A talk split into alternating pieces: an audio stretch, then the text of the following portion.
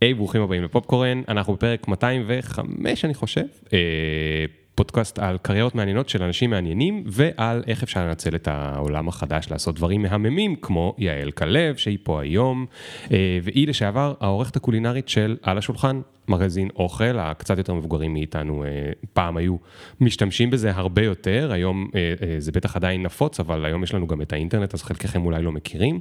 ויעל היא עורכת ויוצרת תוכן קולינרי, ו... היא עכשיו עובדת על פרויקט מהמם, שממש ממש ממש יוצא לאור, ואני ממש התרגשתי שהוא אה, יוצא לאור, ולכן הזמנתי אותה לכאן מיד לספר לנו גם על עצמה וגם על הפרויקט. בגדול זה אה, פרויקט שנקרא מטבח משלהן, וזה ספר בישול עם משתתפות בהתנדבות, כמו אה, רותי ברודו ומיכל אנסקי והילה אלפרט ואפרת אנז וקרן אגם וכולי וכולי וכולי, שכל הרווחים מהפרויקט הזה, יתרמו במלואם לאיגוד מרכזי הסיוע לנפגעות תקיפה מינית בישראל, והמוטיבציה שהגיעה בכלל לעשות את כל הפרויקט הזה, זה מה שאנחנו רואים בחדשות בשנה או בשנים האחרונות, אירועי איינפה ומה שקורה באילת, והאחריות לעתיד ילדינו היא, היא בידיים שלנו, ולכן הם רצו לתרום לדבר הזה, ולכן הם עשו את הספר המהמם הזה עם כל המתנדבות. אנחנו נרצה לשמוע על איך עושים פרויקט כזה אה, עכשיו, איך הגעת להיות אה, עורכת אה, מגזין אה, על השולחן, אני פעם הייתי אה, קונה את זה הרבה כשהייתי אה, צעיר, ו, ו, ואיך עושים את הפרויקט הזה ואיך הפרויקט הזה באמת יעזור לאותם נפגעי תקיפות מיניות. אז אנחנו ניתן למוזיקה את הכבוד שלה ונתחיל בעוד שנייה. Yeah.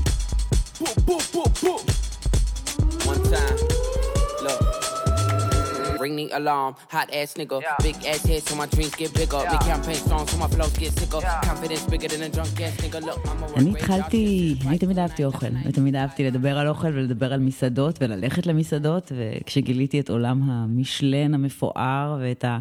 יצירות הקולינריות בצלחת, זה הדבר שרציתי אה, לטבול את הידיים ואת הפה שלי בתוכו. ו...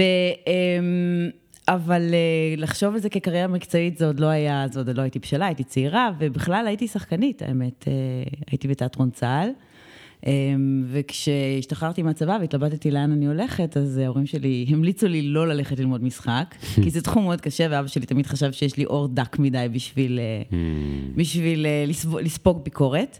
אז... Um, אז הלכתי לאוניברסיטה ולמדתי מה שצעירים, ילדים של אקדמאים לומדים, שזה קצת מפה וקצת משם, ובסוף אחרי אולי חמש שנים של לימודים, נהיה לי תואר uh, מעורבב כזה של קולנוע ו-BA כללי. um, ואז נסעתי לטיול גדול של אחרי הצבא, ואחרי התואר בעצם, הטיול אחרי הצבא שלי היה אחרי התואר. וכשחזרתי הייתי בת 27, ואני זוכרת שישבתי איזשהו ערב עם חברה ש...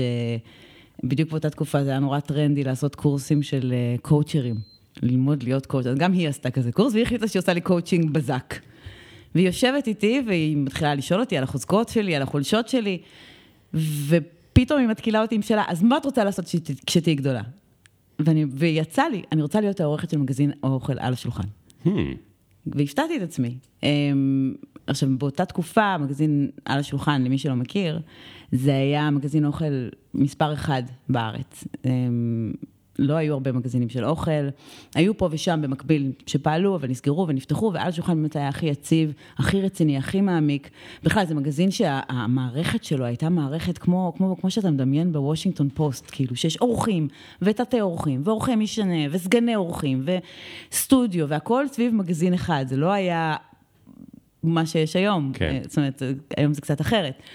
אמ, אבל כמובן הייתי בת 27 עם איזה תואר אה, שיקמו כמו אוניברסיטת תל אביב, ובלי בלי בעצם, והרזומה היחידי שלי היה מלצרית. אמ, אז אמ, אמרתי, טוב, איך מתחילים? אז למחרת קמתי בבוקר, נחושה ומלאת עזוז, ושלחתי קורות חיים למגזין על השולחן. לא חזרו אליי. אז אמרתי, טוב, אני אשלח לעוד, לעוד מגזינים. והתחלתי לשלוח לכל עיתון ומגזין שהכרתי. אה, הורים וילדים, בית וגן. אה, גם אם הוא לא קשור באוכל. לא קשור, אמרתי, אני צריכה ניסיון. לא שלחו, לא כן. חזרו אליי כי אין לי ניסיון. כן. אה, כזה בית וגן, סוסים וכלבים, היה horses and hounds, היה את זה פעם בנוטינג. באמת סוסים וכלבים? לא, לא, היה כזה אוקיי. מגזין, בדיחה מתוך, אה, בנוטינג היל, שהוא אוקיי. מתחפש ל... אתה יודע, שהוא מתחפש לעיתונאי כדי לפגוש את ג'וליה רוברטס, אז הוא אומר שהוא ממגזין כן, כן. horses and hounds, לא משנה. אז שלחתי לכל מיני מקומות, חזרו אליי משני מקומות. אחד זה היה Time Out, שהציעו לי לבוא ולעבוד בטלמרקטינג. והשני זה היה קבוצת מגזינים קטנה שנקרא ארץ וטבע, שהתעסקה בגיאוגרפיה ובידיעת הארץ, והיה שם גם איזשהו זאת אומרת, היה כמה מגזינים כאלה, אחד מהם היה גם מטרופוליס, זה מגזין תרבויות עולם, שהיה יוצא כזה, מגזין מאוד מאוד מכובד, שהיה מגיע כמעט כמו ספר עם, mm. עם חוברת כזאת של המלצות על כל מיני ערים, ומפות, עוד אז השתמשו במפות, וואי, אני ממש עידנה, ממש עתיקה. אמ, והם רצו שאני אבוא להיות אה, מה שנקרא רכזת פרסום ויחסי ציבור. שזה בגדול... יעני מוכרת את המקומות פרסום על המגזין. כן, בדיוק. אבל זה היה נשמע לי קצת יותר בתוך המערכת מטלמרקטינג. כן. אז אה, באתי, התראיינתי, התקבלתי, והתחלתי לעבוד, וזו מערכת קטנה. ולאט לאט התחלתי להגיש כתבות, והתחלתי לערוך, ויצא שעבדתי שם... אבל לא כתבת על האוכל. פה כתבתי על אוכל כמה שיכלתי. אם זה mm. מגזין של תיירות, מגזינים של תיירות, okay. אוקיי. מטרופוליס, אז תמיד ניסיתי להכניס את הזווית של האוכל. ואתם יוצאים לטיול, ואתם... אה, איפה אוכלים? כן, היה מגזין אחד שנקרא חופשה ישראלית, שבעצם יצא פעם בשנה וריכז את כל המלצות התיירות, ואני תמיד התלבשתי על האוכל, כאילו חצי מהמגזין היה תמיד... אגב, נגיד הבת זוג שלי, הסיבה היחידה שלה לצאת לטייל זה איפה אוכלים, אז יש לזה קהל. ברור, ברור. אה, וכתבתי על מסעדות, ונורא נהניתי, ובינתיים נצאתי לחו"ל כל הזמן, ואכלתי במשלנים. הייתי מאוד מאוד אוריינטד למסעדות מפוארות וליצירות של שפים ולמגדלים על צלחת, ואתה יודע, מנות קטנות בצלחות גדולות, זה כן. מאוד מאוד הדליק אותי, חומרי גלם מיוחדים, אקזוטיים, לובסטרים. זה היה הקטע שלי. ההזדמנות הגיעה אחרי בערך שלוש שנים, הייתה לי הזדמנות לכתוב כתבה על המסעדות הטובות ביותר בתל אביב. באיזשהו גיליון שעשינו, שהקדשנו לתל אביב. ואני רציתי לעשות את זה קצת אחרת, לא רציתי לכתוב על עשר מסעדות שלטעמי הן הכי טובות, רציתי ללכת לעשר אושיות קולינריות אה, ולשאול אותן מהן עשר המסעדות שלהם, mm, ואחר כך לעשות מין אה, זה, ולעשות אה, סדרה, כאילו, כן. לזקק מזה. כן, אוצרות. אוצרות, את העשר הנבחרות. אמ, ובחרתי כל מיני אנשים, רותי ברודו, דניאל רוגוב, שהיה, זיכרונו לברכה, שהיה אז מבקר המסעדות המיתולוגי של הארץ, אה, הארץ, כן, נראה לי. אמ, שאול עברון שגם נפטר מאז, אנשים באמת כאילו ותיקים, ואחת מהם הייתה ז'אנה גור, שהייתה העורכת הראשית והמו"ל של מגזין על השולחן. במקרה. במקרה, הכינותי מבעוד מועד. התכוננתי לראיון איתה, זה היה רעיון טלפוני בכלל, התכוננתי לראיון איתה איזה שלושה ימים, קראתי עליה, ו- ולמדתי אותה, וגייסתי את הקול הכי רשמי שלי ואת הפאסון, אמרתי, אני חייבת שהיא תזכור אותי איכשהו, אני חייבת... לשים שם רגל, להציג את hmm. עצמי, לעשות רושם. ובאמת הייתה לנו שיחה מאוד מאוד נעימה, והיא נתנה לי את ההמלצות שלה, והיא נימקה אותן, ו... המשכתי ועשיתי את הכתבה, וחודשיים אחרי זה מישהי אמרה לי שמחפשים עורכת בעל השולחן. מיד שלחתי מייל, אני לא יודעת אם את זוכרת אותי, אבל אני אשמח להגיש את המועמדות שלי לתפקיד. כן. היא זכרה אותי, הזמינה אותי לראיון, התראיינתי אצלה ואצל בעלה, שהם בעצם היו, בעלה זה המנכ"ל, הם בעצם הבעלים של החברה, זה הוצאת אה, על השולחן היא הוצאה גם של מגזין, גם של ספרי בישול, אה, mm. סדרת ששת שמאוד מאוד מוכרת, והרבה מאוד ספרים אחרים, כן. ספר השוקולד, כל מיני ספרים שהוציאו לאורך השנים. והזמינו אותי לראיון, והתראיינתי, ועשיתי רושם, וגם כן התכוננתי ובאתי. ו... והם חזרו אליי אחרי כמה ימים, ו... ו... ו... הם עשו לי גם טסט של עריכה, שלחו אותי הביתה עם שיעורי בית, שלא כל כך הצלחתי בו. אבל, וואלה. כן, לא, כאילו הייתי עורכת חדשה, לא היה לי מספיק, תשמע, להיות אוקיי. עורך, עורך זה, זה skill, זה ממש... רק תסבירי, עורכת זאת אומרת, הם נתנו לך טקסט, אבל את צריכה עכשיו לעשות לו הגהה, ו- ולהזיז למעלה ולמטה, והצידה וימינה. בדיוק, הגהה זה יותר עניין של לשון. מעריכה אוקיי. זה ממש לשכתב את הטקסט, להבין מה הסיפור ולספר אותו בצורה mm. הכי טובה שיש. לפעמים זה אומר לגזור פסקאות שלמות ולהעביר כן. אותן למקומות אחרים, לפעמים פשוט ממש צריך לשכתב את הטקסט. אוקיי. ולכתוב חדש, או לכתוב פתיח חדש. כן. ועשיתי עבודה, זאת אומרת, ראו את ההתכוונות שלי ואת את, ה, את הרצון ואת היכולת, אבל זה עוד לא היה מספיק משופשף. בטח לא בשביל לעמוד בראש מגזין כזה, אופרציה כל כך מורכבת כמו מגזין על השולחן. כן. שכמו שאמרתי, עד אז התנהלה באמת כמו... כן. אתה יודע, מאוד אקסטרווגנטית ב, ב, בתפעול שלה. ו... אז, אז, אז ז'אנה היה לה רעיון אחר, בואי תהיי עורכת משנה. במטרה לגדל אותי להיות העורכת. ואני זוכרת את היום הראשון שהגעתי... זאת אומרת, הם חיפשו עורכת. הם חיפשו עורכת. הם לא חיפשו עורכת משנה. הם לא חיפשו עורכת משנה. הם כבר אה, פגשו אותך, והיא הבינה שיש לך את המוטיבציה ואת איזשהו סוג של טאלנט שאפשר לפתח, ולכן היא אמרה, בכל זאת אני אכניס אותך לסביבה. האמת היא שמה שבאמת קרה זה שיומיים אחרי שהרעיון הזה והאודישן שעשיתי, הם התקשרו אליי אה, להגיד לי שמאוד מצאתי חן ביניהם, והם רוצים להציע לי לעבוד כרכזת שיווק. עוד פעם. ואני הייתי כזה במין זהו, הרגשתי שאני חוזרת אחורה. Mm. כל כך התאמצתי להפוך את עצמי לכותבת ולעורכת, שלא רציתי לקחת כן. שלושה צעדים אחורה. ואני זוכרת שהסתובבתי בחוץ ואמרתי, מה אני עושה, מה אני עושה? איך אני סוגרת את הדלת הזאת שכל כך התאמצתי לפתוח? והתקשרתי אליה, ובלב כבד נורא, וגם בפאתוס נורא גדול דיברתי, אמרתי לה, תראי, ז'אנה, אני מאוד רוצה לעבוד במגזין, אבל אני, אני לא מסוגלת להיות רכזת שיווק, אני יודעת שזה מין פינה כזאת שאני אכניס את עצמי אליה, ואני לא אצליח להוציא את עצמי, ואני לא לשם אני מכוונת, אני, אני חושבת שעברתי, היה לי מאוד קשה להגיד לא, בידיעה ברורה שאני אומרת לא, ו, וזהו, נסגר הדלת, כן. נסגרת הדלת. כן.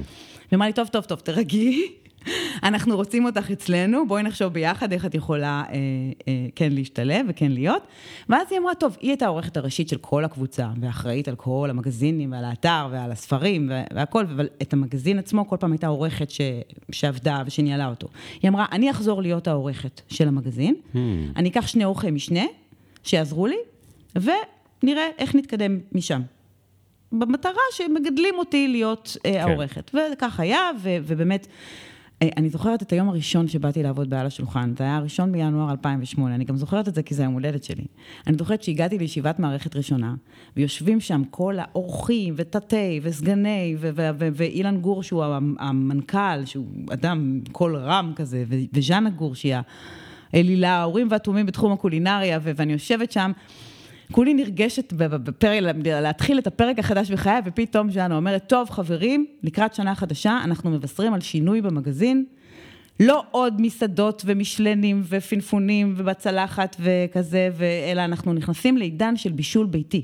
אנחנו מסתכלים יותר על מה שאנחנו מכינים בבית, mm. על, על, על, על האופן שבו אנחנו מתייחסים לאוכל, על מה שאנחנו מכניסים לגוף שלנו, ואני כאילו יושבת שם, ואני אומרת, רגע, שיט, אני לא מבינה בזה כלום. אבל איפה הכמהין, ואיפה הקוקי סן ז'אק שהובטח לי, או שהבטחתי לעצמי, כן. יותר נכון.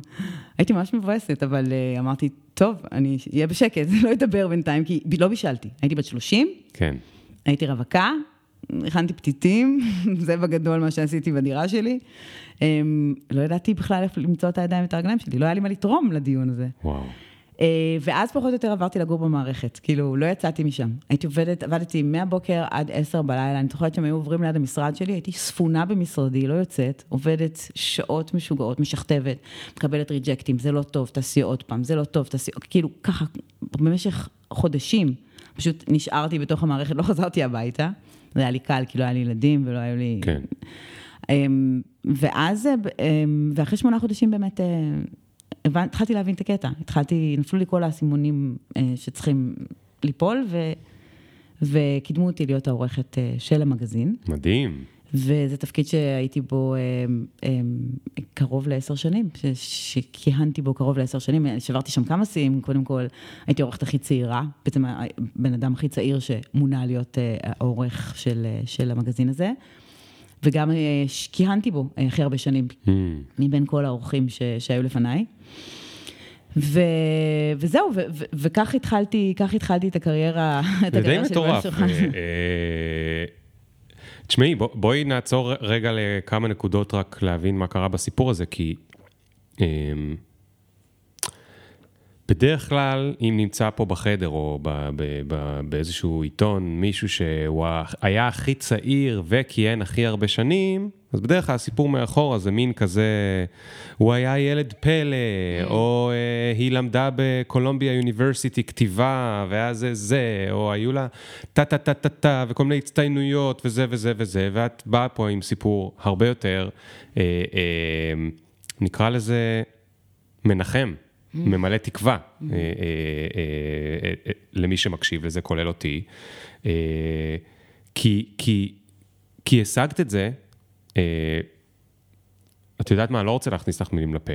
אם את שומעת את כל הסיפור של עצמך, מה את חושבת גרם לזה לקרות? איך, איך זה? איך זה קרה? תראה, לפני כמה שבועות ראיינת פה את, שוחחת פה עם דן אריאלי, שדיבר על מזל. כן. והקשבתי לזה וניסיתי לחשוב מה, מה, מה התפקיד של המזל בסיפור הזה. עכשיו, הוא, הוא תיאר שם, הוא חילק את זה למזל שנופל עליך משמיים, כמו לזכות בלוטו, ומזל שהוא, אני לא יודעת אפילו איך הוא הגדיר אותו בסוף, מין כזה, נקרא לדרכך, אבל ידעת לעשות איתו משהו. כן. זאת אומרת, היה שם כן. משהו, כמה, היו כמה תחנות שיכלתי בהן לפנות אחרת, כמו למשל להגיד לה, טוב, אני אהיה, אני כל כך רציתי להיכנס לה על השולחן, אז טוב, אני אהיה רכזת שיווק. Mm. אה, או, או, או, או, או, או לא יודעת, כאילו, או להתייאש בדרך. היו כן. הרבה אנשים שבאו וניסו להיות אה, עורכי אה, משנה במגזין. כן, את הרי שלוש שנים היית בארץ וטבע ולא כותבת אוכל. לפחות לא במוצהר. לא, לא במוצהר, כן. אז, אז, אז יכולת להגיד, אני לא רוצה, אני רוצה לזה. אוקיי, ומה עוד? מה עוד היה שם? עבודה קשה. עבודה קשה. אני באמת, אני בן אדם שעובד הכי קשה שאני אני, אני מכירה. אני, אני מתלבשת את הנושא, אני לא יודעת לזוז ימינה ושמאלה, אני לא יודעת, אני לא יודעת. כן. זה מרגיש לי כאילו אני מזייפת. ואת חושבת שז'אנה ידעה להעריך את זה? כן, כן. כן. הם קוראים לי סוס עבודה. ורגע, אבל, אבל היא גם נתנה לך את ההזדמנות של העורכת משנה לפני שהיא ידעה שזה המצב. היא לא ידעה שאת סוס עבודה. היא לא ידעה. אז מה היא כן ידעה? מה כן עבד שם? היה, אני חושבת שבאופי שלי, אני בכל זאת שחקנית בתיאטרון צה"ל, אני יודעת לתת שואו, אני יודעת לשבת מול אנשים ולהרשים אותם ולהסתכל להם בעיניים, כשאני לא לחוצה אה, מרעיון עבודה. איכשהו, אני מתכנסת לזה ואני יודעת... אה, אה, כן. יודעת לדבר, ואני חושבת שמה כן. שהיא, אני חושבת שהיא קלטה בפעם הראשונה שהיא עשתה את הבחירה הטובה, כשהייתה לי איזושהי החלטה שהייתה בכלל קשורה לעיצוב. הסתכלתי על איזשהו משהו, על איזשהו, איזושהי כפולה פותחת שהייתה אמורה לפתוח כתבה, ואמרתי למעצבת, וז'אנה הייתה ליד, ואמרתי למעצבת, זה לא נכון מה שאת עושה. את צריכה לקחת את התמונה הזאת, תסובבי אותה רגע, 90 מעלות. זה יסדר לך את כל הכפולה. כן. ופתאום זה יסתדר. כן. וז'אנה הסתכלה על זה, ואני ראיתי איך לה נופל אסימון, שיש לי איזושהי כן. ראייה. כן. יש לי את היכולות. היא מצאה את הפוטנציאל. זאת אומרת, יש לי את היכולות, ו... אבל אני חושבת שהדבר שהוא באמת הכי... זה קצת ממעיט מערכי שאני אומרת שהדבר שהכי הוביל אותי להישגים זה עבודה קשה, אבל אבל קודם כל צריך שיהיה לך את היכולות, איזשהו בסיס, תאמין בעצמך, תדע שיש לך יכולות מסוימות mm-hmm. לכאן ולכאן, תדע במה אתה פחות טוב, תעבוד על זה, אבל בגדול היכולת לעבוד קשה ולא לוותר. כן. בעשר שנים שהייתי שם, אני חושבת שאולי כל חודש אמרתי לעצמי, די, למה אני צריכה את זה? מה, קשה לי, יושבים לי על הראש כל הזמן, מקשים, מקשים עליי, מאתגרים אותי, כאילו זה היה לי, זה היה לי קשה, כן. אבל אני לא מוותרת, גם... כן. אני שמעתי עוד משהו ששווה להזכיר אותו, הרבה מאוד הכנה. זאת אומרת, אפרופו דן אריאלי וההזדמנויות, כשאת ראית את ההזדמנות, את לא ניסית to wing it. זאת אומרת, הנה ההזדמנות, כן. אני לא הולכת לפספס את זה עכשיו. Mm-hmm. יכול להיות שהיית מפספסת את זה. לא באשמתך. אבל את יודעת שאת עשית מהצד שלך את המקסימום. Mm-hmm. זאת אומרת, הנה ההזדמנות, אני אתכונן שלושה ימים לשיחת טלפון כן. איתה, mm-hmm. כדי שהיא תכיר אותי. כן. ואחר כך היא תבוא לראיין אותי, אז אני אתכונן שלושה ימים לראיון עבודה. וזה משהו שהוא, אני חושב שהוא מאוד משותף להרבה אנשים שהם... שהם מצליחים, זה לאו דווקא בגלל הכישרון, זה לאו דווקא בגלל uh, רק עבודה קשה וזה, זה גם ה... כשאתה רואה את ההזדמנות לקחת אותה בשיא הרצינות, זה עדיין לא מבטיח. זה לא מבטיח כלום. No. אבל זה בטח יש יותר סיכוי mm-hmm. אם ככה מאשר uh, אם לא ככה. בטח. Uh, יעל, זה סיפור מהמם, תגידי, uh, מה הסיפור עם הספר? או, oh. אז uh, כשעבדתי בעל השולחן, היינו יושבות, היינו, זו הייתה מערכת שהייתה ברובה נשית, והיינו יושבות uh, ואוכלות צהריים ביחד.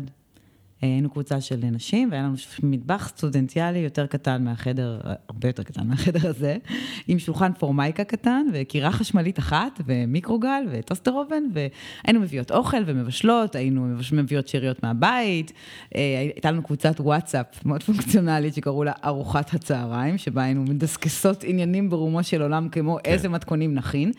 והיינו מכינות את המתכונים שלנו, כל אחת הייתה מכינה את ה best של ה best שלה. לכל אחד יש מתכונים כאלה, אתה יודע, כן. המתכון, ש... המתכון לעוגת פרג שקיבלת מסבתא וכתבת על נייר, ו... והוא מלא בכתמים, ותמיד אתה אומר, אני אעלה אותו ל Drive, אני אעשה ממנו, לא, הוא פשוט על נייר, על גזרי נייר, לכל אחד יש את ה-best of the best שלו, כאילו, את המתכוני הדגל שלו, וזה מה שהיינו מבשלות. והיינו אה, נפגשות ואוכלות ביחד. ומדברות, וצוחקות, ומרכלות, ומקטרות, ומדברות על הבעלים ועל הילדים, ו- ו- וממש מין שותפות גורל כזאת אחת עם השנייה, וזה, ו- והיה שם משהו נורא חזק, נורא אה, מחבר, נורא אה, מנחם. אמ, ו- ו- ו- ואז נז- נזרעו הזרעים של לעשות איזשהו ספר בישול. שמרכז את כל המתכונים השווים שלנו. Mm. אמרתי, זה אוצר של מתכונים שכל אחד יכול ליהנות ממנו. עכשיו, במערכת על השולחן, בגלל שזה מגזין שפעל למעלה מ-27 שנים. המון נשים מצליחות מאוד עברו במגזין בדרך, אם זה שיילי ליפה, שאחר כך אה, נהייתה אושי הטלוויזיה, אה, אה, שיר הלפרן, שהיא הבעלים של שוק, שוק הנמל. אמ, אורי שביט, שהיא בלוגרית הטבעונית מספר אחת בארץ, המון נשים עבדו במערכת, היו כותבות, היו עורכות בתקופות כאלה ואחרות, וגם את המתכונים שלהן הכנו. כן. וכל הזמן אמרתי, אם אנחנו נעשה איזשהו, נעשה איזושהי אסופה של המתכונים האלה, זה כאילו, זה אחלה ספר, אבל זה היה כזה ברמת ה... רק כשעל השולחן נסגר, פתאום הבנתי כמה חסרה לי, לא רק, לא רק המתכונים שבישלנו, שהיו מתכונים מהממים, אלא גם הביחד הזה. של אנשים, אנשים, כן. יש פה מקום, אתה יודע, אנשים, בישול תמיד היה מלאכה נשית. וכשזה הפך למקצוע, לפני בטח מאות שנים, אנשים הודרו מהתחום הזה בהדרגה, עד שהם נעלמו לגמרי מהנוף.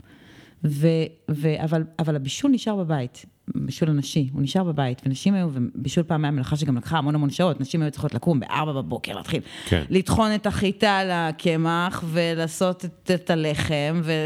אז כאילו היה שם איזשהו, אה, אה, אה, זה לקח המון המון שעות, וכדי להנעים את זמנן, הן היו יושבות ביחד.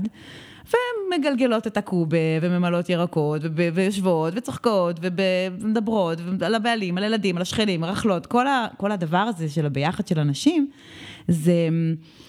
זה, זה היה מין מרחב שבו נשים יכלו להשמיע את קולן, שלאורך ההיסטוריה אנחנו יודעים שקולן של הנשים הוא דבר שמושתק באופן, אתה יודע, פוליטי, אידיאולוגי, אה, אה, כן. ו, ו, וזה מקום שבו נשים יכולות לפרוח בינן לבין עצמן, חולקות מתכונים. כן, ו... זה מרחב בטוח. מרחב בטוח. עכשיו, כשנגמר על השולחן, אני זוכרת, על השולחן סגר את אה, שעריו במתכונת שהוא היה בה ב-2017, אני חושבת.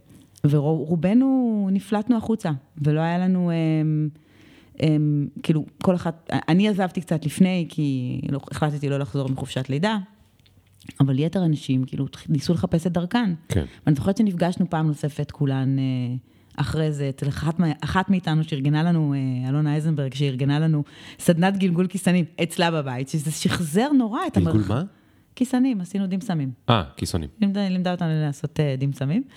וזה ממש שחזר את המרחב הזה של ארוחת הצהריים שהיינו יושבות ביחד. וכולנו הסתכלנו אחת על השנייה ואמרנו, מה יהיה? מה עכשיו? וזה היה נורא חסר לכולנו, המרחב הנשי הזה. ואז פתאום הדבר הזה של לעשות ספר של נשים תפס תאוצה. והתחלתי לחשוב על איך אני מגדילה את זה בעצם, איך אני הופכת אותו ליותר אטרקטיבי. וזה התחיל אמנם מהמעגל הקרוב אליי ומהמתכונים השווים, אבל ישבתי וחשבתי, אמרתי לרותי ברודו, יש בטוח מתכונים שווים בטירוף שהיא יכולה לתת למיכל אנסקי. הרי כולנו מגיעות מתחום הבישול, כולן מבשלות, אז בוא ניתן, ה, בוא ניתן הצצה למחברות המתכונים הפרטיות של אותן נשים. שאם רותי ברודו, נגיד, לצורך העניין, הייתה עובדת במערכת על השולחן, בטח היינו מכינות את המתכונים שלה. כן. ו... ובגלל, והתחלתי ככה לגלגל את הרעיון ולדבר עם אנשים ולראות מה חושבים על זה, והתגובות היו מדהימות, ואז אמרתי, טוב, אם אני פונה ל-50 נשים, נגיד, אני עושה ספר של 50 נשים, אגב, יש הרבה יותר מ-50 נשים שהייתי רוצה לפנות אליהן, אבל אי אפשר לעשות ספר של, זה לא יכול לגדול כן, עד אינסוף. כן. ואמרתי שאני, ואז אמרתי, אוקיי, אז אני עושה ספר והוא חשוב, כי הוא עושה כמה דברים. הוא גם ברמה הקולינרית נותן את המתכונים הכי שווים, של נשים שעוסקות באוכל, אז זה, זה שווה פי כמה. גם יוצר איזשהו מרחב נשי שמבטא, בעצם נותן ביטוי לקול הנשי בקול, בקולינריה הישראלית. צריך לעשות עם זה משהו, זה לא יכול להישאר רק כספר בישול, זה חייב להיות משהו שהוא טיפה יותר, אה, שמחזיר mm. בחזרה. אמרתי, אני רוצה לרתום את העוצמה הנשית הזאת לטובת משהו אה, גדול יותר וטוב יותר. ואז, אה, ובמקביל, עכשיו אני עושה קאט, כן. במקביל, בשנתיים האחרונות, אני אימא לשני ילדים קטנים, שני בנים. והדיווחים בטלוויזיה וברשתות החברתיות, הסיפורים, אני חושבת שגם תנועת מיטו נורא נורא הציפה את הכל. אה, ואפילו, אתה יודע, יש כמובן את הסיפורים הפליליים המפחידים האלה, כמו אילת, שזה כאילו, כולנו נחרדנו באותה מידה, ממש ברמה של כאבים בבטן, שקראתי ושמעתי את הסיפור הזה. אבל יש גם סיפורים שהם לא פליליים. על איזה סיפור באילת בדיוק את מדברת? כי את כל פעם אומרת אילת, אילת, אבל היו כל מיני דברים שקרו באילת. האונס הגדול באילת ה... עם ה-30 גברים, אוקיי, אני לא יודעת... זה לפני חצי שנה או שנה? שנה, משהו כזה. אוקיי, כמעט, אוקיי. כמעט שנה, כן. כן. כן. הייתי בדיוק בהתחלה של הגיוס, תכף אספר לך איך, איך הספר הזה נוצר, כי זה באמת מפלצת. אבל אמ, אז הסיפורים, יש את הסיפורים האלה שהם המחרידים, אבל יש גם סיפורים אפורים יותר, ויש אה, אה, סיפורים שהם, אתה יודע, שהם לא הוגשו כתבי אישום בסוף, או כן. כל מיני התנהלויות והתנהגויות של בנים ושל נוער, אתה יודע, אני חושבת על הבנים שלי ואני חושבת על, על הילד הבכור שלי שהוא כולה בן שבע, שיש סיכוי טוב שהוא יגיע לגיל 16 והוא ימצא את עצמו בסיטואציה שבה הוא שואל, רגע, מה אני עושה עכשיו? כן. אני מוציא טלפון ומצלם, או כן. שאני הולך לקרוא למבוגר אחראי, או שאני חס וחלילה מצטרף כן, כן. להילולה. כן. יש כל מיני דברים, כמו, אה, ו, ו, וזה ממש מדיר שינה, ואני בטוחה שמה שמדיר שינה מעיניי, מדיר שינה גם מעיניהם של הורים לבנות. אין, אין, כן, הרבה יותר, ברור. אפילו. שהבת תהיה, באיזשהו מקום תמצא את עצמה בסיטואציה שהיא לא יודעת, והיא כן יודעת, והיא... והוא מקובל בכיתה והיא לא, והיא רוצה להיות מקובלת, אז היא תעשה דברים שהיא לא רוצה. זה דברים שאנחנו כהורים, כאנשים, כחברה, חייבים לטפל בהם. והדרך לטפל במניעה, כאילו, הדרך זה חינוך. רק חינוך. אז התחלתי לחפש, כמו שכל דבר שאני עושה, עשיתי תחקיר. וחיפשתי עמותה שמתעסקת בנושא הזה של תקיפה מינית, אבל מההיבט של החינוך, מההיבט של הילדים והבני נוער, איך להגן על הילדים. אחד מהשני, מעצמם בעצם. Mm. הם גם חשופים לכל כך הרבה תכנים מטרידים, ואין לנו שליטה על זה. כן. ובקורונה בכלל המספרים עלו של התקיפות וההטרדות המיניות כן. עלו בגלל שהם... אתה יודע, זה סיר לחץ הורמונלי של גיל ההתבגרות, whatever, וזה... זה, ו, והתחלתי לחפש בעצם עמותה שמתעסקת uh, בנושא הזה, ומצאתי את uh, איגוד מרכזי הסיוע, כאילו, חברות חיברו אותי לאיגוד מרכזי הסיוע לנפגעות ולנפגעי תקיפה מינית בישראל, שזה בעצם ארגון מטריה. אה, יש בעצם... של יש בעצם, כמה עמותות? יש בעצם תשעה מרכזי סיוע ברחבי הארץ, שהם גם גיאוגרפיים וגם מטפלים בקהילה החרדית וגם במגזר הערבי, ויש להם, הם מטפלים בעצם בנפגעים, הם מלווים אותם משלב הדיווח, mm. התקיפה, ועד לשלב המשפטי, סיוע משפטי, מלווים אותם לכל אורך הדרך, וארגון, איגוד מרכזי הסיוע הוא בעצם מין ארגון מטריה שמטפל בכל הנושא של מניעה. Mm. אם זה חקיקה בכנסת. אז הוא עסוק בחינוך שדיברת עליו, אוקיי. אם זה חקיקה בכנסת, עכשיו מקימים בתי דין אה, ייעודיים לתקיפות מיניות, שזה מהפכה מטורפת בארץ. אה, אני מאוד מקווה שזה יצליח. זאת אומרת שיהיה בית משפט שעוסק רק במקרים האלה. כמו תעבורה, כמו כן, כן תנועה. כן, כן, בית המשפט לתעבורה. כזה. וואי, פתאום אתה חושב איזה הזוי שלתעבורה יש ולזה. ולתקיפות מיניות אין, בדיוק. ועכשיו עובדים על זה. אז זה האיגוד עושה, ויש עומדות שם כמה נשים מדהימות, באמת, שכאילו חדורות מוטיבציה. אה, ביניהן אורית סוליציאנו המנכ"לית, וטניה גלבוע שהיא מנהלת קשרי קהילה, וגם איה פוגל שהיא אישה מדהימה ונושא לספר בפני עצמו, שהיא פשוט עובדת עם האיגוד המון המון שנים, ו, אה, והייתה מאוד מאוד מושקעת ברצון שלה שהספר הזה יצליח. ופגשתי אותן והצעתי להן את הרעיון, ואמרתי, איזה רעיון הצעת להן? הרעיון אמרתי להם, אני רוצה לעשות ספר בישול, שבו מככבות 50 מנשות האוכל המובילות בארץ, שתורמות את מתכוני הדגל שלהן, זה יהיה ספר בישול שמבחינת האפיל שלו, יש לו פוטנציאל שיווקי מאוד מאוד גדול, בואו נרתום את הדבר הזה, ואני את כל ההכנסות תורמת לאיגוד, ואתן תעשו עם זה את מה שאתן יודעות לעשות, שזה לדאוג לסדנאות ולתוכניות חינוך לילדים ולבני נוער, למניעת אלימות מינית. אה, ולחינוך למיניות מיטיבה והדדית, לשוויון, אה, כן. אה, שוויון מגדרי, לכבוד הדדי, כן. כל הדברים האלה. יש להם תוכניות כאלה, זאת אומרת, זה קיים, רק שצריך לסבסד אותם, צריך להגדיל את הכמות שלהם. כן. לא מספיק תיכוניסטים, יש להם תוכניות כאלה ש... יש להם תוכניות מדהימות בכל התחומים, גם בפורמ... בחינוך הפורמלי, בחינוך הלא פורמלי, אבל... איך הדברים מתחברים בראש שלך? זאת אומרת, מה, תעשי את הקו בין האיגוד לבין התוכן של הספר? תראה, אני, אני מחנכת את הילדים שלי לקחת, באמצעות האוכל שאני מבשלת להם, אני מחנכת אותם לקחת אחריות על הגוף שלהם ועל הסביבה שבה הם חיים. אם זה בהימנעות שלי מאוכל מתועש, אם זה ברצון שלי שהם יאכלו בריא, בגבולות הבריא, בואו, זה לא שאני כאילו... כן. קחו במבה, כן? אבל... הם, הם, הם, אז, אז אוכל בריא, שאני מקפידה שיהיה להם מגוון, שאני מנסה בעצם שלא לא להשתמש בשקיות פלסטיק. כל הדברים האלה שאני עושה בבית זה כדי שיקחו אחריות על הגוף שלהם ועל הסביבה שלהם. ואין שום הבדל בין זה לבין חינוך, גם, גם דרך האוכל זה עובד. זאת אומרת, נשים הרבה פעמים, וזה גם משהו שמאוד מאפיין בישול נשי, מבשלות כדי להזין משפחה, כדי לחנך כן, את הילדים, כן. כדי, יש הרבה מאפיינים לבישול נשי. כן. ו, ו, וזה, וזה, ואצלי זה מתחבר לשם, הנושא של תקיפה מינית, אה, אני רגישה אליו, אולי בגלל שאני אישה, אולי בגלל שאני, כל אישה, אני חושבת, באיזשהו שלב בחיים שלה עברה איזשהו סוג של הטרדה מינית בדרגות כאלה ואחרות, או תקיפה מינית חלילה. כן. ו, וזה מדבר אליי, אבל הילדים, אני, אני עכשיו אימא לילדים, זה כמו שכשאני שומעת שנשכחה אתמול ילדה אה, באוטו, והיא מתה, אני בתור אימא, זה, זה מחריד אותי הרבה יותר ממה שזה החריד אותי לפני שהייתי אימא. כן. זה תמיד כן. מחריד, אבל כן. זה. עוד יותר מחריד. ב. אני יכול ל... לי היה ניחוש לגבי הקשר. אוקיי. אז אני אתאר גם את שלי, ואת תגידי לי אוקיי. מה דעתך. אמ, אני חושב ש... זאת אומרת, ל- לילדים יש uh, הרבה הורמונים, זה נכון. ויש להם עכשיו גם כלים כמו סושיאל מדיה ודברים שהם מחריפים את הדברים האלה, הם גם נחשפים לתכנים, רואים כל מיני דברים שהם לא רגילים, אבל הם לא מבינים שהם לא רגילים, הם לא מבינים שהם לא נורמליים. אבל בסוף, בסוף, בסוף, בסוף, הרבה מזה נובע מ... Uh, האם הבן אדם שמולי, או האישה, או הנערה, או הילדה שמולי, אני מכבד אותה או לא. איך אני, איך אני מסתכל עליה? אני מסתכל עליה כמו חבר טוב שלי, או אני מסתכל עליה כמשהו שהוא אחר, פחות, אה, אוב, כלי, אובייקט, אובייקט. כלי, אובייקט. Mm-hmm. ובעצם מה שמאוד אה, קסם לי, זאת אומרת, זה, זה היה הדמיון שלי, של החיבור, כי ניסיתי להבין את החיבור, mm-hmm. כי אפשר לתת לזה כנראה איזה 20 הסברים, שאת אומרת, הנה ספר של נשים חזקות, מצליחות, חלקן נשות עסקים, חלקן אה, עצמאיות, חלקן, אה, גם אם הן לא, הן מקצועיות מאוד, מצוינות בזה. הנה ספר שבא ל, ל, להאדיר, לא יודע אם אני מת על הביטוי העצמה נשית, אבל סוג של העצמה נשית, ובכך אני תורמת למקום הזה, שיהיה עוד קול לנשים חזקות, ו, ואנחנו בעצם נוכל להשפיע בבית, האימא קוראת את הספר, הרי הספר הוא לא ילדים, האימא קוראת את הספר, או אבא קורא את הספר, והנה יש לי עוד דוגמאות לנשים שהן...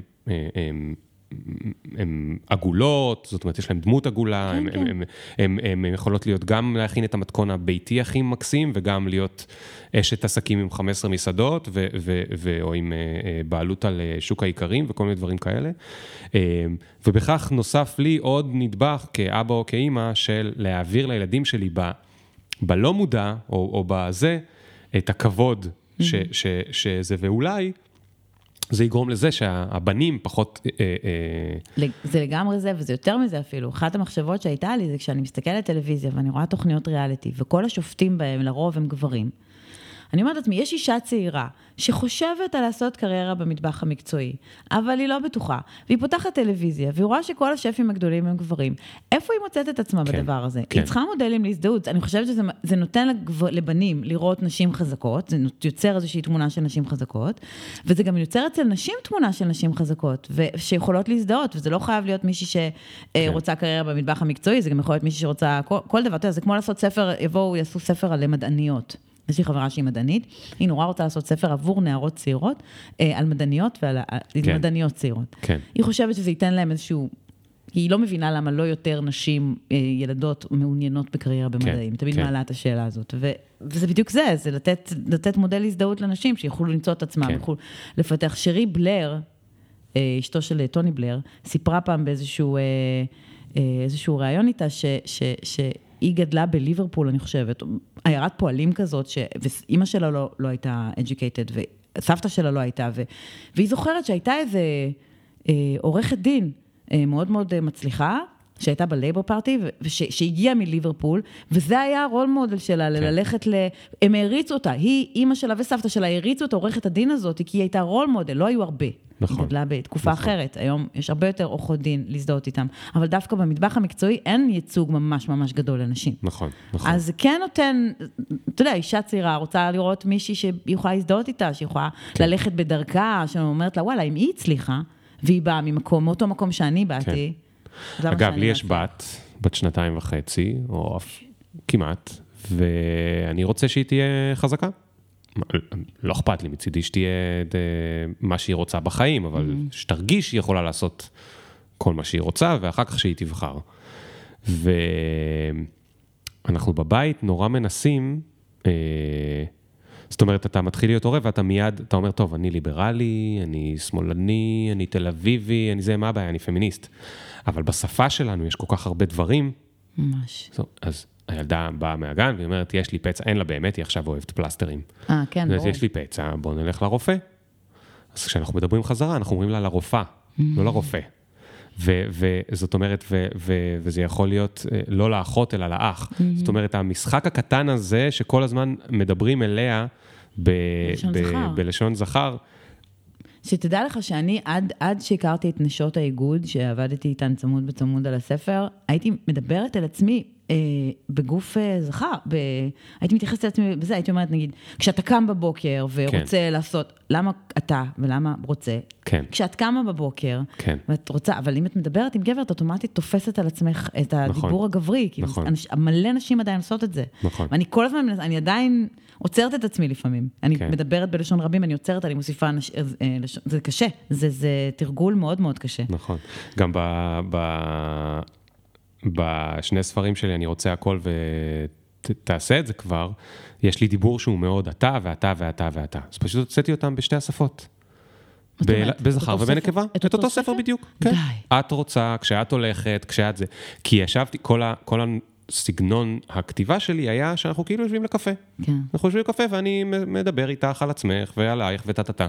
ואז קראתי אותו ונתתי לקרוא אותו לאיזושהי חברה שלי, ואז אמרתי, מה, היא קוראת אותו בלשון זכר? איזה מוזר. כן. איך היא תיקח את זה באמת ללב? אז יכול להיות שיקרה לה מה שאת אומרת, כאילו של, אני כל כך רגילה לזה כבר שמדברים אליי בלשון זכר, שאני חושבת על זה, אבל זה הרי אה, אה, הזוי. ועוד מחשבה שהייתה לי לאחרונה זה שזה דווקא נחמד בעברית שיש לנו את הזכר ונקבה, כי מצד אחד זה מה שעושה את הבעיה, mm-hmm. מצד שני זה אומר שיש לנו דרך עכשיו להשפיע עליו, נכון? Mm-hmm. זאת אומרת, יש לנו דרך לנסות להדגיש, זה יכול להיות בצורה של אה, מרב מיכאלי, שלא כולם אה, מתלהבים ממנה, שכל דבר היא עושה בשני זה, וזה קצת טרחני, אבל mm-hmm. דווקא יכול להיות נחמד, תלוי באיך אתה אוהב את זה או לא. אבל זה יכול להיות גם בניסיון להדגיש את, ה, את הדברים ו, ולתקן את, ה, את. זה. יש גם איזושהי מין חידה כזאת שאני לא זוכר אותה נורא מעניינת, שאומרים שבאנגלית, ש-the CEO decided to fire someone, טה טה טה טה טה טה טה טה טה טה טה, ובסוף שואלים אותך איזשהו... שאלה, מה, מה ה-CEO אה, אה, אה, בסוף אה, עשה, וכולם כותבים, היא טה-טה-טה-טה-טה, mm-hmm. כאילו היא, כאילו him, כן. אה, זכר. כן.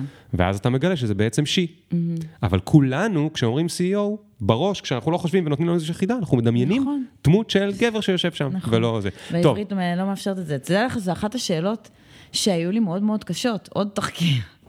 לא, תקשיב, תקשיב, מתכונים כותבים היום, פעם בשנות החמישים היו כותבים, אה, את קוצצת, את זה, וזה נורא שוביניסטי, להניח שאישה היחידה שמבשלת בבית. כן. אז מתכונים היו נכתבים בלשון נקבה, ואז שינו את זה, והתחילו לכתוב בלשון רבים.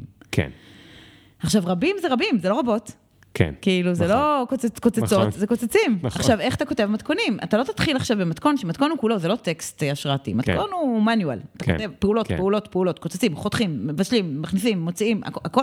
אתה לא תתחיל לכתוב על כל דבר, מוציאים, מוציאות, קוצצים, קוצצות. לא, זה, זה, היה לי ממש כן. התלבטות, התייעצתי עם מלא אנשים, התייעצתי עם פמיניסטיות, התייעצתי עם כותבי אוכל, כל אחד נתן לי תשובה אחרת. כן. בסוף אה, הבנתי שמבחינה לשונית, האקדמיה ללשון אומרת שאם יש ספק, אין ספק, כותבים בלשון רבים. כן. וזה מקובל. אוקיי. אז הלכתי על זה. נראה לי שבספר הזה יש מספיק דברים אחרים שיעבירו את המסר. כן. תספרי קצת על ההפקה של הפרויקט הזה, שנשמע פרויקט אה, לא פשוט, במילים understatement. אה, לא פשוט. תראה, להפיק ספר בישול זה לא פשוט. לערוך ספר בישול זה לא פשוט. להפיק ולערוך, עוד יותר לא פשוט. להפיק ולערוך עם 50 נשים, אתה מגיע פה, אתה מגיע פה למצב... אה, אמ, אני רוצה להגיד קצת על הפקה של ספרי בישול, למי שלא יודע. ספרי בישול הם תמיד הספרים היקרים ביותר להפקה שיש, בגלל שהם צריך לצלם את המנות. לצילום מנות בצורה מקצועית, לספר שיציע איזשהו משהו נוסף על מה שאתה רואה באינסטגרם, או משהו מיוחד יותר, אתה צריך צלם, ימי צילום, סטודיו לצילום, סטייליסטית, תאומים, מטבח אחורי, חומרי מאפרים. גלם. מאפרים לרוב לא, כי בספרי בישול לרוב אתה לא רואה פרצופים, אבל... אבל אצלך כן. במקרה שלי, ברור. אה, אבל, אה, אבל אמ, צריך הרבה מאוד, זו הפקה נורא נורא יקרה, גם ההדפסה היא נורא יקרה, וכשאתה מוציא, אה, ספר בישול, עלות של ספר בישול יכולה להגיע בין 200 ל-250 אלף שקל, רק ההפקה שלו, כולל ההדפסה. וואו. כן. וזו הוצאה מטורפת. וכשקודם כל הייתי צריכה, ברגע שהיה לי את האישור של האיגוד והחלטנו לצאת לדרך, אה, פניתי אה, לכל אנשים שהכרתי והכרתי את העבודה שלנו ורציתי שישתתפו, קיבלתי הסכמה עקרונית, כאילו לפעמים אפילו לא סיימתי את המשפט, אמרו לי, ברור, ברור שאני בפנים, ההתגייסות הייתה כאילו טוטאלית. ו... אז היה לי את הנשים, ואז אמרתי, אוקיי, עכשיו צריך כסף. כי זה עולה כסף. עכשיו, כן. אני, עושה, אני עשיתי את הפרויקט הזה בהתנדבות. אני לא נכון, לא קיבלתי שקל אם, אחד אם, על העבודה שלי. רציתי לשאול אותך, אם, אם כל, הכל הולך למרכז, הכל הולך אז, לעבוד. אז מאיפה לך יש את כל הזמן לעבוד על זה? אז גם איזשהן החלטות שקיבלתי, אה, זאת אומרת, אחרי שעל השולחן אה, הסתיים, אז הלכתי לעבוד כ... אה, הייתי מנהלת שיווק בבית ספר לבישול דנון בנמל mm. תל אביב. האמת היא ש... כשעל השולחן נסגר, רציתי להיות פרילנס ולהציע את עצמי כיוצרת תוכן עבור כל מיני גופים. פניתי לכמה אנשים שהיו עם חברים, שהכרתי אותם במהלך העבודה שלי בעל השולחן, שאמרתי, אוקיי, אולי אתם צריכים משהו, אולי נפיק ביחד משהו, אני אעשה לכם מגזין אינטרנטי, אני אעשה לכם ספר, אעשה לכם... כן. ואחת הפגישות הראשונות שלי הייתה עם מאיר דנון, שהוא הבעלים והמנכ"ל של, מנהל של בית ספר אה, דנון, זה בית ספר מדהים לבישול ולקונדיטוריה בנמל תל אביב. הוא הסתכל עליי ושמע אותי מציעה את מרכולתי ומציעה לו רעיונות וזה וזה, ואומר לי, את יודעת מה אני צריך? אני צריך מנהלת שיווק. אמרתי לו, מאיר, אני לא מבינה כלום בשיווק. כאילו, אני, אולי אינטואיטיבית זה קיים, אבל אני לא באמת. אני אלמד אותך. זה היה זה. וזה היה נשמע לי מאתגר, זה היה נשמע לי להיכנס לעולמות ש... שלא הכרתי. כן. אה, אני וסושיאל מדיה וכל הדברים האלה ברמה של התפעול והטכנולוגיה ממש לא, אה, לא התחברנו ביחד, אז זה היה הזדמנות בשבילי ללמוד. עבדתי שם שנתיים. ובמהלך השנתיים, נורא נורא התגעגעתי למרחב הנשי והכל וזה, ורציתי כן. לעשות את הספר, כן. וזה התחיל להתגבש, והתחלתי לדבר איתו על זה, ומתישהו פשוט ישבתי עם אה, בן זוגי, קובי, ואמרתי, וניסינו לראות איך אנחנו מסתדרים כלכלית, אם אנחנו יכולים להסתדר כלכלית במשך תקופה שייקח לי להפיק את הספר הזה. Mm. אמרנו שאנחנו נצטרך לעשות קיצוצים פה ושם. עשינו תוכנית, ואמרנו מאוקטובר עד אוקטובר, יש לי שנה. Mm. אז התפטרתי. וואו. והתמסרתי. ועבדתי... קודם כל תודה לקובי. תודה לקובי. על התמיכה. וואי, קובי, לא רק תמיכה, קובי היה יושב והייתי מושיבה אותו בלילה לערוך מתכונים. הוא בשלן על, הוא כאילו... וואי, וואי, וואי. אז לערוך מתכונים, לנסות מתכונים, קובי היה ממש השותף, אה, שותף מלא לספר. אמ, כמו שאומרים, מאחורי כל אישה מצליחה, יש אה, גבר שטועם מתכונים. בדיוק, שעורך מתכונים, בדיוק. אז... אז התפטרתי, ואוקיי, ועכשיו צריך לגייס כסף לספר, כי בכל זאת, לעלות, אני עושה את זה בהתנדבות, ואנשים שמשתתפות עושות את זה בהתנדבות, אבל להפיק עדיין חסר לנו 250 אלף שקל. עדיין חסר לנו צלם, סטייליסטית, אה, אה, הפקה, אה, מטבח אחורי, זאת אומרת, חומרי גלם, אה, דברים כן. שצריך לקנות לצילומים, אה, כל הדברים, הדפסה. וכולם אמרו לי, לכי להדסטארט, תעשי הדסטארט. אמרתי, אני לא רוצה הדסטארט. אני, משתי סיבות. אחד, אני לא אוהבת את החשיפה. אני לא בן אדם באופן מפתיע, שחקנית לשעבר, אבל לא כן, אוהבת, אה, כן. כאילו, עם השנים פיתחתי איזשהו כן. פחד במה קל. אמרתי ואני... קודם שלא התראיינת לשום מקום, אני חייב להגיד לך שאת ממש טובה בזה. כי אנחנו, לא, חמוד. לא, זה אתה. It's all you. Um, um, אז, אז לא, הנה, בלבלת אותי. אז... אה, אולי את צריכה להתראיין יותר. את לא אוהבת חשיפה, לכן לא את לא רוצה ללכת להדסטארט, וסיבה שנייה. סיבה שנייה, כל הרעיון של הספר זה, הרי רוב האנשים שמוציאים ספר, רוצים פשוט להוציא את הספר. ברור שהם כן. רוצים שיקנו אותו, אבל כן. המטרה העיקרית שלהם זה להוציא את הספר, זה להשמיע כן, את דברם, זה להשאיר את חותמם, להשאיר את חותמם על העולם. אני רוצה שהספר הזה יעשה משהו, המכירות שלו צריכות לעשות משהו mm. אחר, חיצוני. אז אני לא יכולה שאנשים יקנו את הספר ברכישה מוקדמת, ומהכסף הזה אני אכין אותו, אבל אז מה, אבל כן, חבל לי. כלומר, אם אני אגייס 250 אלף שקל... במכירות. אז uh, אני, אני צריך את ה-250 אלף כדי להפיק ולהדפיס את הספרים, לשלוח להם את הספרים, ולמרכז ליגדי אה, זה נשאר אפס. בדיוק. אוקיי. או נשאר פחות. כן. אז אמרתי, נעשה את זה אחרת, בגלל שמדובר בתרומה. אז נפנה לתורמים. פנינו mm. לתורמים, לגופים, לקרנות, אה, הלכנו ל, לכל מיני גופים שזה האג'נדה שלהם, שלשם הם מכוונים את התרומות שלהם, אה, כמו למשל, אה, אני לא יודעת אם מותר להגיד שמות של תורמים, אבל הם הסכימו שאני אכתוב אותם בספר, אז נראה לי שכאילו כן, שמם... כן, אז הם כנראה שמחים כן. מאוד. אז נגיד Fortissimo Capital, שתרמו הרבה מאוד כסף, ונגיד מייקרוסופט עשו משהו מקסים, הם עשו בעצם קמפיין גיוס תרומות בקרב העובדים שלהם, nice. ועל כל שקל שנתרם מהעובדים, הם עשו matching. נחמד מאוד. אז ככה פנינו לכמה גופים. אוקיי, אז רגע, אפשר רגע על Fortissimo או על משהו דומה, תעצרי שנייה ותספרי איך זה הולך הדבר הזה של בכלל לפנות לתורמים? זה קשרים. זה רק קשרים. אתה מפעיל את החברים שמכירים חברים. הלו, את מכירה מישהו באינטל? אני מכירה את המשאבי אנוש של, זה, זה ממש, אה, אני אתן לך אפילו דוגמה, במהלך יום הצילומים, שהצטלמה בו רותי ברודו, ליווה אותה צוות צילום לתוכנית שנקראת יסמן, uh, שזה תוכנית uh, כזה ריאליטי, סטייל מחוברים כזה, עם uh, חנוך באום. דאום, לא יודעת לא משנה, ליווה אותה, חנוך דאום. אז אמ, ליווה אותה צוות צילום, היו שם שני צלמים, שני סאונדמנים, שני, כאילו, והמפיקה שלי, מאיה גולדשטיין, חברה שהצטרפה לדבר הזה בהתנדבות בדיוק כמוני, אמ, איכשהו פיתחה שיחה עם אחד מהצלמים, שסיפר שאשתו עובדת בפלייטיקה, שזו חברת גיימינג ענקית עם אלף ומשהו עובדים. ומלנת אלפים כסף. והוא אמר, ולא יודעת כמה כסף, לא נכנסתי, אבל כן, מניחה. והוא אמר, וואי, תני לי לדבר עם אשתי, נראה לי שזה יכול להיות אחלה רעיון למתנה בשבילם לעובדים.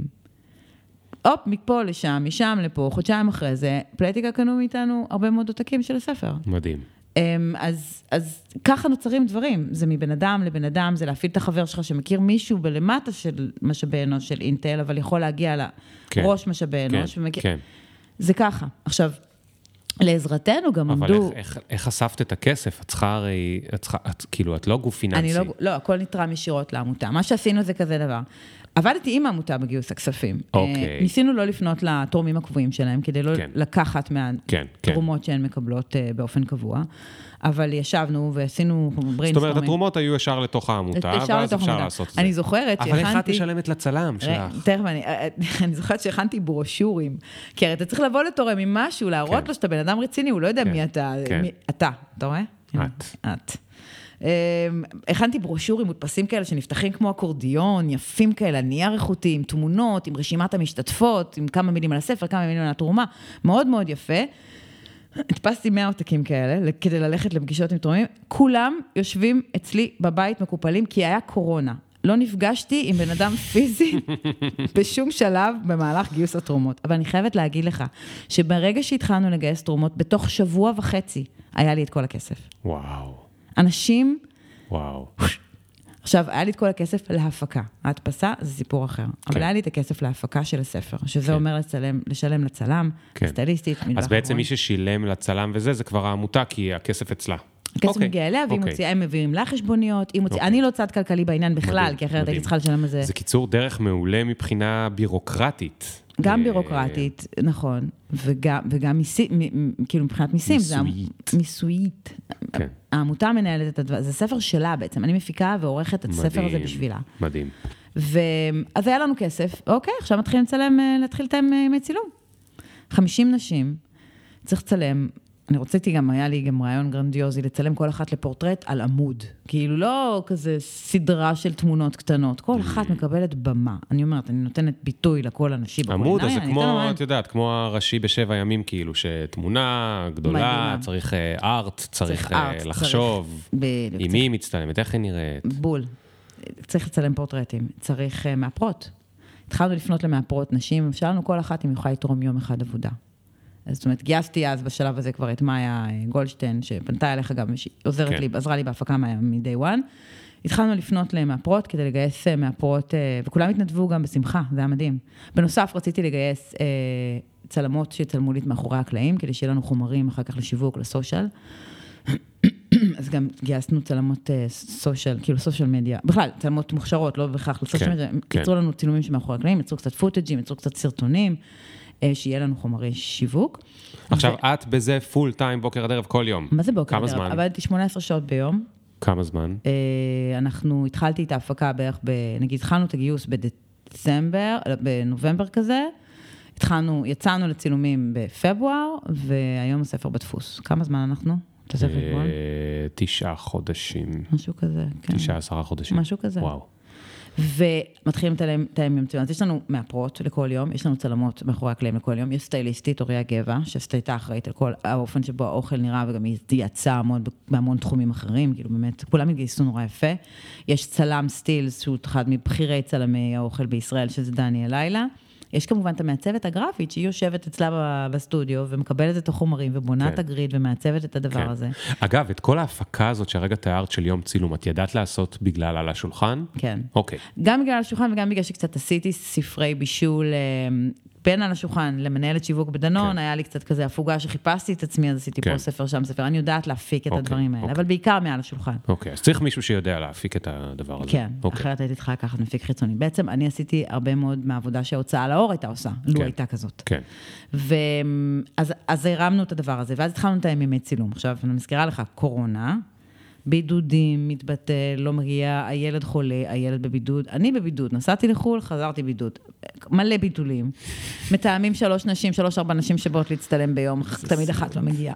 היא לא יכולה להכין את המנה בגלל שהיא לא הספיקה לקנות את הזה, בגלל שהיא הייתה בבידוד כן. ויצאה מבידוד, לא הספיקה לקנות, קונים כן. לה, מביאים לה, מכינים לה.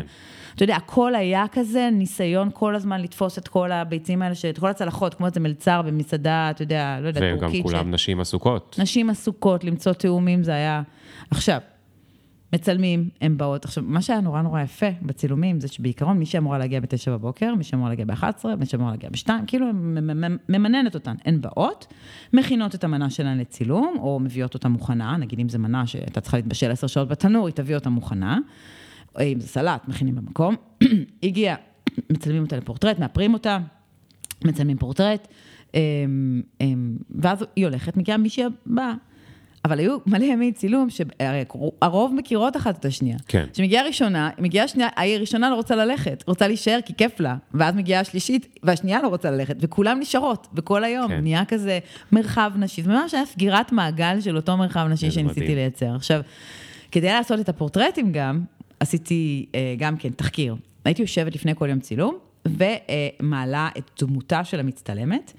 קוראת עליה, למרות שאני מכירה אותה, קוראת עליה, רואה סרטונים איתה, לומדת אותה קצת, מנסה להבין את ה vibe שלה, מחפשת reference ים בפינטרסט. את מי היא מזכירה לי? היא מזכירה לי את ג'וליה רוברטס, בגלל שיש לה חיוך כזה נורא נורא חזק, שמה כמה תמונות שעשיתי מצגת של ימי צילום, קראתי לזה תעודות זהות מצטלמות.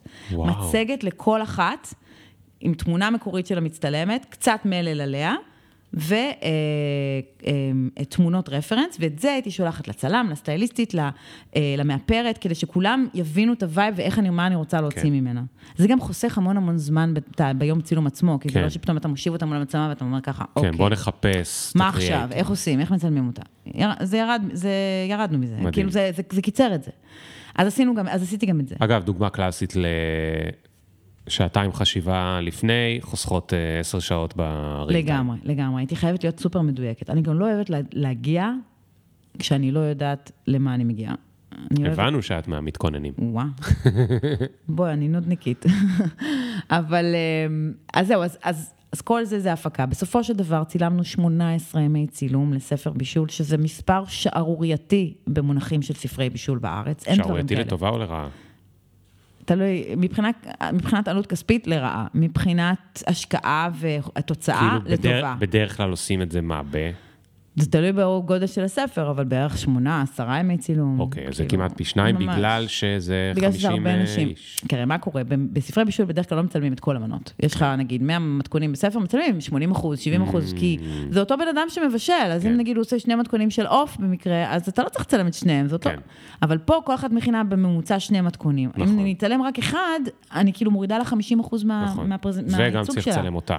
וגם צריך לצלם אותה כמובן. Okay. אוקיי. אז יש לך שני מתכונים שכולם, כאילו 100, כמעט 100 מתכונים, זה קצת פחות יצא, אמ, שכולם אה, מצולמים. אה, יש לך פורטרטים מלאים של נשים, ויש לך גם, וזה משהו שקשור לערך החווייתי המוסף שרציתי לתת לספר, טקסטים שנשים כתבו עליהן, על החוויות שלהם כנשים, על, אה, אתה יודע, נגיד...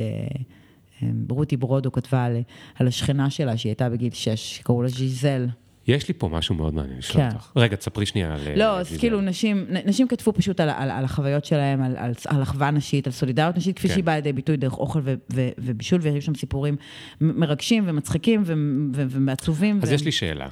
אה, את פונה לנשים, חלקן יודעות להיות על הבמה, בטלוויזיה, התראיינו, הן בטח יודעות לבשל, הן בטח יודעות לשלוף מתכונים, הן אפילו לחלקן כבר יש ספרי מתכונים, כל זה קל. עכשיו את גם מבקשת מהם לכתוב, והנה מה שמעניין אותי. כמה היית צריכה לרדוף אחריהן כדי שישלחו לך את הטקסט? אמ, קודם כל, לא כולן כתבו. פניתי והצעתי, אמרתי, מי שרוצה ויכולה ומרגישה נוח עם זה, אמ, אני אשמח לטקסט. כן. אה, חלק אמרו לי מראש, תקשיבי, אני לא מרגישה נוח עם כתיבה, אני מעדיפה שלא. בשמחה, כל אחת כן. מחליטה על מנדט החשיפה שהיא רוצה אה, אה, לתת. כן. חלק אמרו לי, אה, כן, אני אשמח, אבל לא הספיקו בסופו של דבר לעמוד בדדליין. אין מה לעשות, הייתי חייבת לעבוד עם דדליינים. כן. אנשים סוכות כאמור. חלק רצו לכתוב, אבל לא כל כך ידעו, אז אני באתי לעזרתן וישבתי איתן, ו- וככה, הם סיפרו לי מלא מלא סיפורים, ואני כתבתי. והעברתי להן לאישור, היו להם תיקונים, לפעמים הם הרגישו גם שאני לא לגמרי מדברת אותן, שזה גם כן. משהו שהייתי צריכה נורא נורא כן. להתכוונן אליו. אמ, וחלק פשוט שלחו לי טקסטים, נגיד נירה רוסו, אני לא יודעת, רוב המאזינים שלך כנראה לא יכירו מי זאת נירה רוסו, אבל נירה רוסו... למה את חושבת שהם לא יכירו? לא יודעת, נשמע לי חבר'ה צעירים. חושבת שהם בני 20? כן. למה את חושבת שהם בני 20? 30. אולי דן אריאלי יכיר. יש גם אה, בני 70, אני מקבל מיילים עד גיל, עד גיל 82 זה הכי מבוגר שקיבלתי עד היום. מדהים. אז לטובת מי שלא מכיר, נירה רוסו היא אחת מכותבות האוכל הוותיקות, הוציאה ספרי בישול, אה, היא באמת כן. באמת אושייה בתחום נכון, הזה של נכון. כתיבת אוכל. היא כתבה סיפור מרגש, ביקשתי 500 מילה, קיבלתי 1,000, אבל כיף. לא קיצרתי ממנו מילה. נתתי אותו כמו שהוא, על איך היא התחילה. וזה סיפור מצחיק נורא וחמוד נורא, שכזה קצת נוירוטי, אבל בקטע הכי חינני שיש. אמ, אמ, עירית שנקר, שגם הרבה לא מכירים אותה, היא מסעדנית, היא הייתה הבעלים של מסעדת קרן, יחד עם חיים כהן. מסעדת קרן הייתה אחת ממסעדות... קרן שתמיד אומרים, קרן המיתולוגית. המיתולוגית, זהו, המצעדה כאילו, מסעדת העילית... כי זו בתקופה שלא היו הרבה מסעדות. לא היה בכלל, נראה לי. הייתה הראשונה שהציעה אה, כזאת חוויה קולינרית בישראל, באמת, כן. ברמה של אה, מסעדת הבית של אה, רבין, לאה רבין ויצחק רבין. אמ, אבל, אבל באמת... כן. Um... אני, אני אגיד לך למה שאלתי. כי את יודעת, יש פה אנשים שהם, אה, יש את המאזינים הקבועים, הם רוצים לשמוע את כל הפרקים. יש את אלה שמתעניינים בגלל שמעניין אותם הנושא של העצמה הנשית. ויש את אלה שמקשיבים בפרק ואומרים, אה, גם לי יש פרויקטים שאני רוצה לעשות. והנה אני לומד עוד דרך חדשה, אה, לעשות את הפרויקטים האלה. Mm. עכשיו, יש פה, אני כל הזמן שומע אותך, ואני בן אדם מאוד פרויקטלי, אז אני mm. חושב כל הזמן על האופרציות ועל הזה, ועל הלוח זמנים, ועל הדדליינים ועל זה. ושאלתי בכוונה ואהבתי מאוד את התשובה. למה? לפעמים אתה אומר, אוקיי, איך אני אעשה פרויקט גרנדיוזי?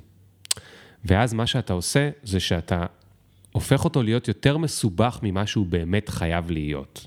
כלומר, את היית יכולה להחליט שהוא גרנדיוזי, לא רק שזה 50 נשים, ולא רק שכל אחת מביאה מתכון, אלא כל אחת כותבת טקסט. וחייב להיות שכל אחת, ועכשיו היית מוציאה את כל האנרגיה שלך על זה שכולם יכתבו טקסט.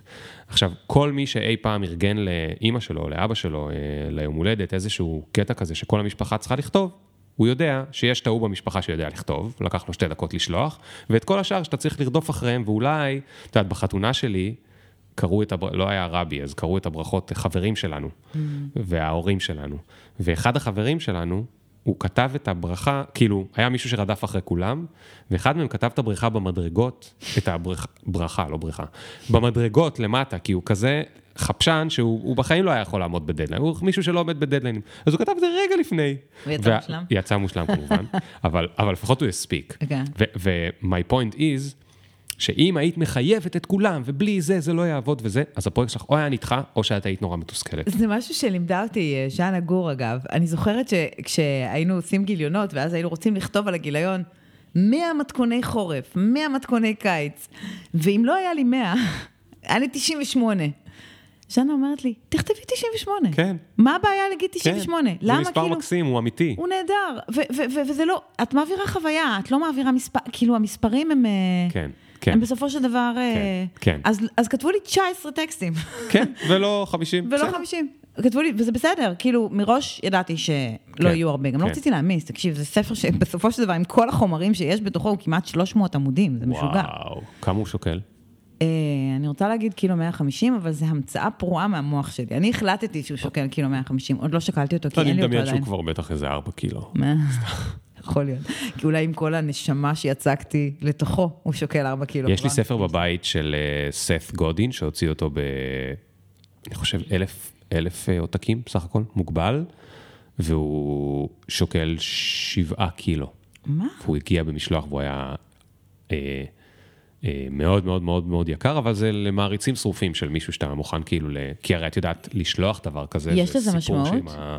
מבחינתך? מבחינת החוויה שאתה עובר, בטח. כשאתה מחזיק את הספר על המשקל, בטח. כאילו. בטח. כן, מה זה עושה לך? כל הצילומים גדולים, הטקסט גדול, אז זה, ספר שהוא, אני לא מעלעל בו במיטה, כי אי אפשר לעלעל בו במיטה. הוא כבד. ספר שפעם ב- אני מוציא אותו לאמצע של הסלון, ואני קצת פותח, ואני מרגיש שאני בחוויה. ו- וגם את דיברת הרבה על ה... זה שאת רוצה להוסיף את הטקסטים כי את רוצה להוסיף חוויה, אז תדברי על זה שנייה, למה את רוצה להוסיף חוויה? יש ספר בישול, יש, בו, יש לו כבר גימיק, כאילו, של החמישים נשים, או, או קטע, למה, מה עוד חוויה? למה עוד? תראה, ספרי בישול ב-2021, הם, אה, הם נכנסו ל-uncharted אה, water, זאת אומרת, הם צריכים להתמודד עם משהו חדש. האינטרנט. יש להם תחרות, כן, יש להם תחרות ענקית. זה כבר לא מספיק להוציא היום ספר של אה, מתכוני קציצות. כן. זה לא מספיק, זה לא, זה לא, אתה צריך להציע ערך מוסף, איזושהי חוויה שכמו שיש נגיד, אתה רואה עכשיו בניו יורק, אתה הולך, יש חנויות קונספט. כאילו, הם צריכים להתמודד, כל הנושא של retail, הם צריכים להתמודד עם התחרות של הרכישות אונליין, כאילו כן. להציע משהו לח, ל, ל, ל, למבקר בחנות, שכשהוא נכנס, אז יש לו משהו חווייתי, ונופלים עליו בלונים פורחים, כן. ומציפים, קופצים עליו חדי קרן כשהוא נכנס לחנות, ויש שם ממש חוויה, כי אתה צריך, אתה צריך להתחרות עם משהו, למה כן. להגיע לחנות כשאתה יכול לרכוש הכל אונליין? כן. אז אם יש לך את כל המתכונים, הנה, כתבו לנו, האמת, בדף של הפרויקט, מישהו כתב למה לקנות ספרי בישול כשיש שם את כל המתכונים ברשת. אז ספר בישול צריך להציע חוויה, אה, צריך להציע ערך מוסף לחוויה, וזה מתחיל בדפדוף. זה מתחיל באיכות של הספר, כמו שאתה מדבר על הספר של, אה, של השבעה קילו. בפתיחה של הספר, באיכות של הנייר, בוויזואליה של התמונות, שהיא מספרות איזשהו סיפור ולא כן. רק כן. מנה, אה, בטקסטים שכתובים שם. הכל ביחד צריך ליצור אצלך משהו שאתה, שאתה מרגיש שאתה חייב את הספר הזה אצלך כן, בבית. כן. כי חלק מהמתכונים הם לא מתכונים מקוריים, הרי אמרתי שאני הולכת... פונה אל מתכוני הדגל, הם פורסמו כאן, נגיד, כן, יש מתכונים כן, מקוריים, נגיד, כן. בספר הזה למשל, תמצא לראשונה את המתכון אה, לרוטב קיסר של הקופי בר, שזה משהו שמעולם לא פורסם. Mm. מעולם לא פורסם. בוא נראה, זה שווה את הספר. כן. אה, יש אה, גם לונה זרייק, שהיא אה, מסעדנית אה, מנצרת, שיש לה מסעדה שנקראת ביסטרו לונה, פרסמה איזשהו מתכון מושלם שנקרא אלמה שוקה, שזה מתכון מהמאה ה-13, מסוריה, של כדורי בשר, מעולם לא פורסם המתכון הזה, זה, זה כאילו, מדהים. זה, גם להוריד אותו לרמת הבית היה אתגר. ו... זה, זה גם כן, יש, יש, יש, יש חדשנות ומתכונים כן. חדשים, אבל חלק מהמתכונים הם מתכונים שכבר פורסמו.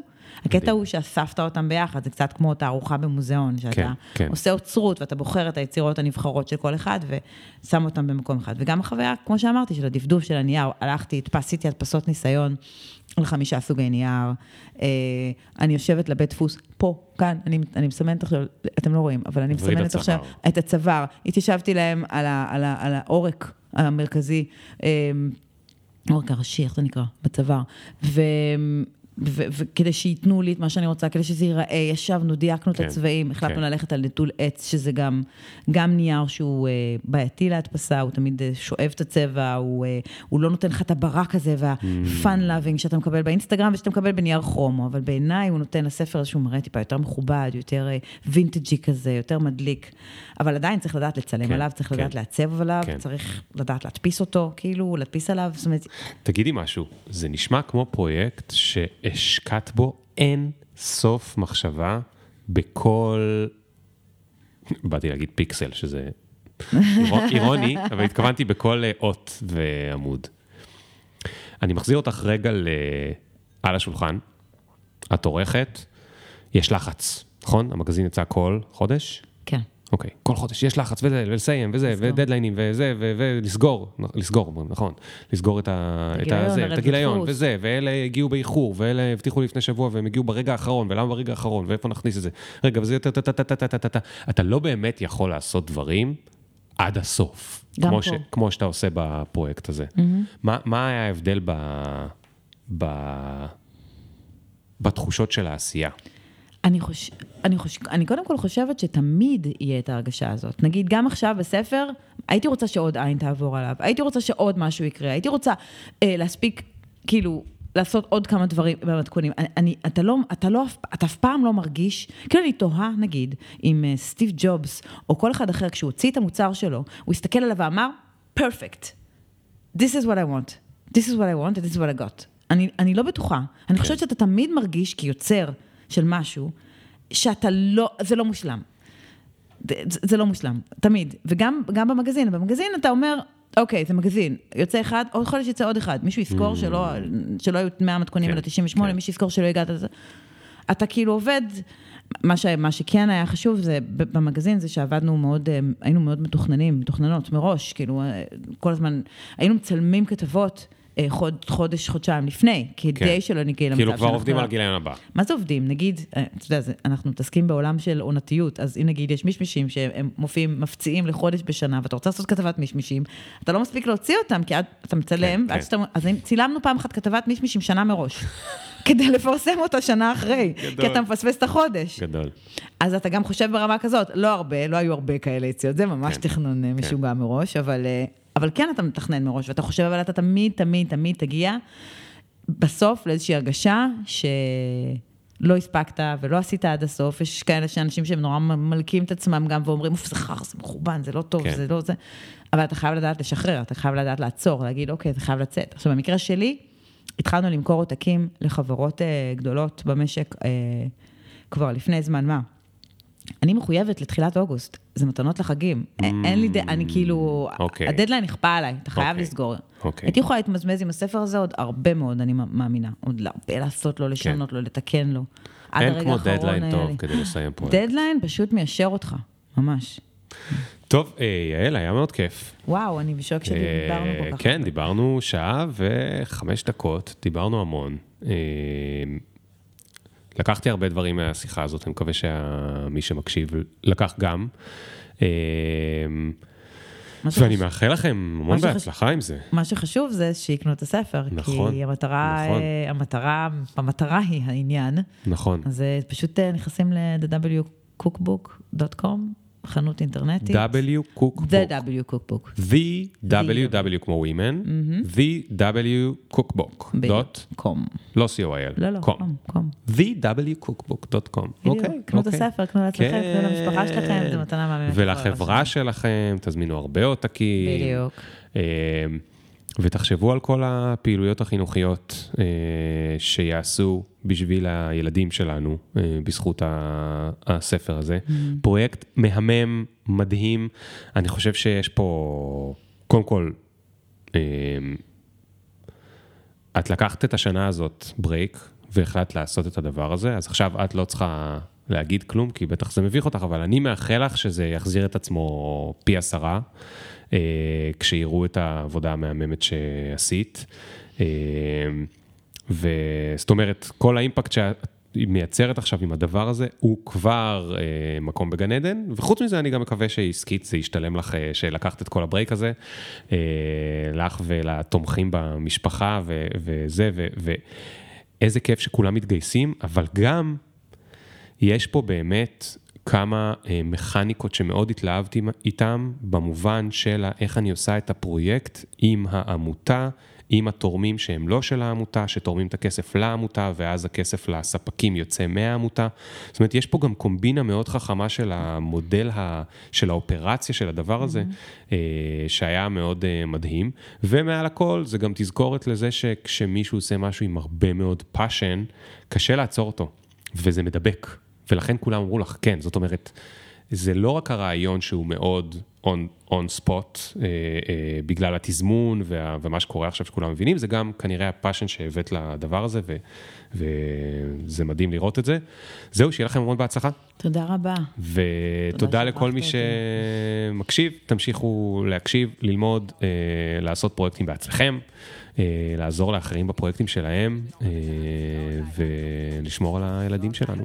Yalla, bye. Did you get my mentions? Question, do you even fuck with a nigga like me? Will you want me in about three days? Really? IDC. Cause every time a nigga talk, they can't see the big up picture. Fuck your filter, me can't go run, but me can't repeat. No.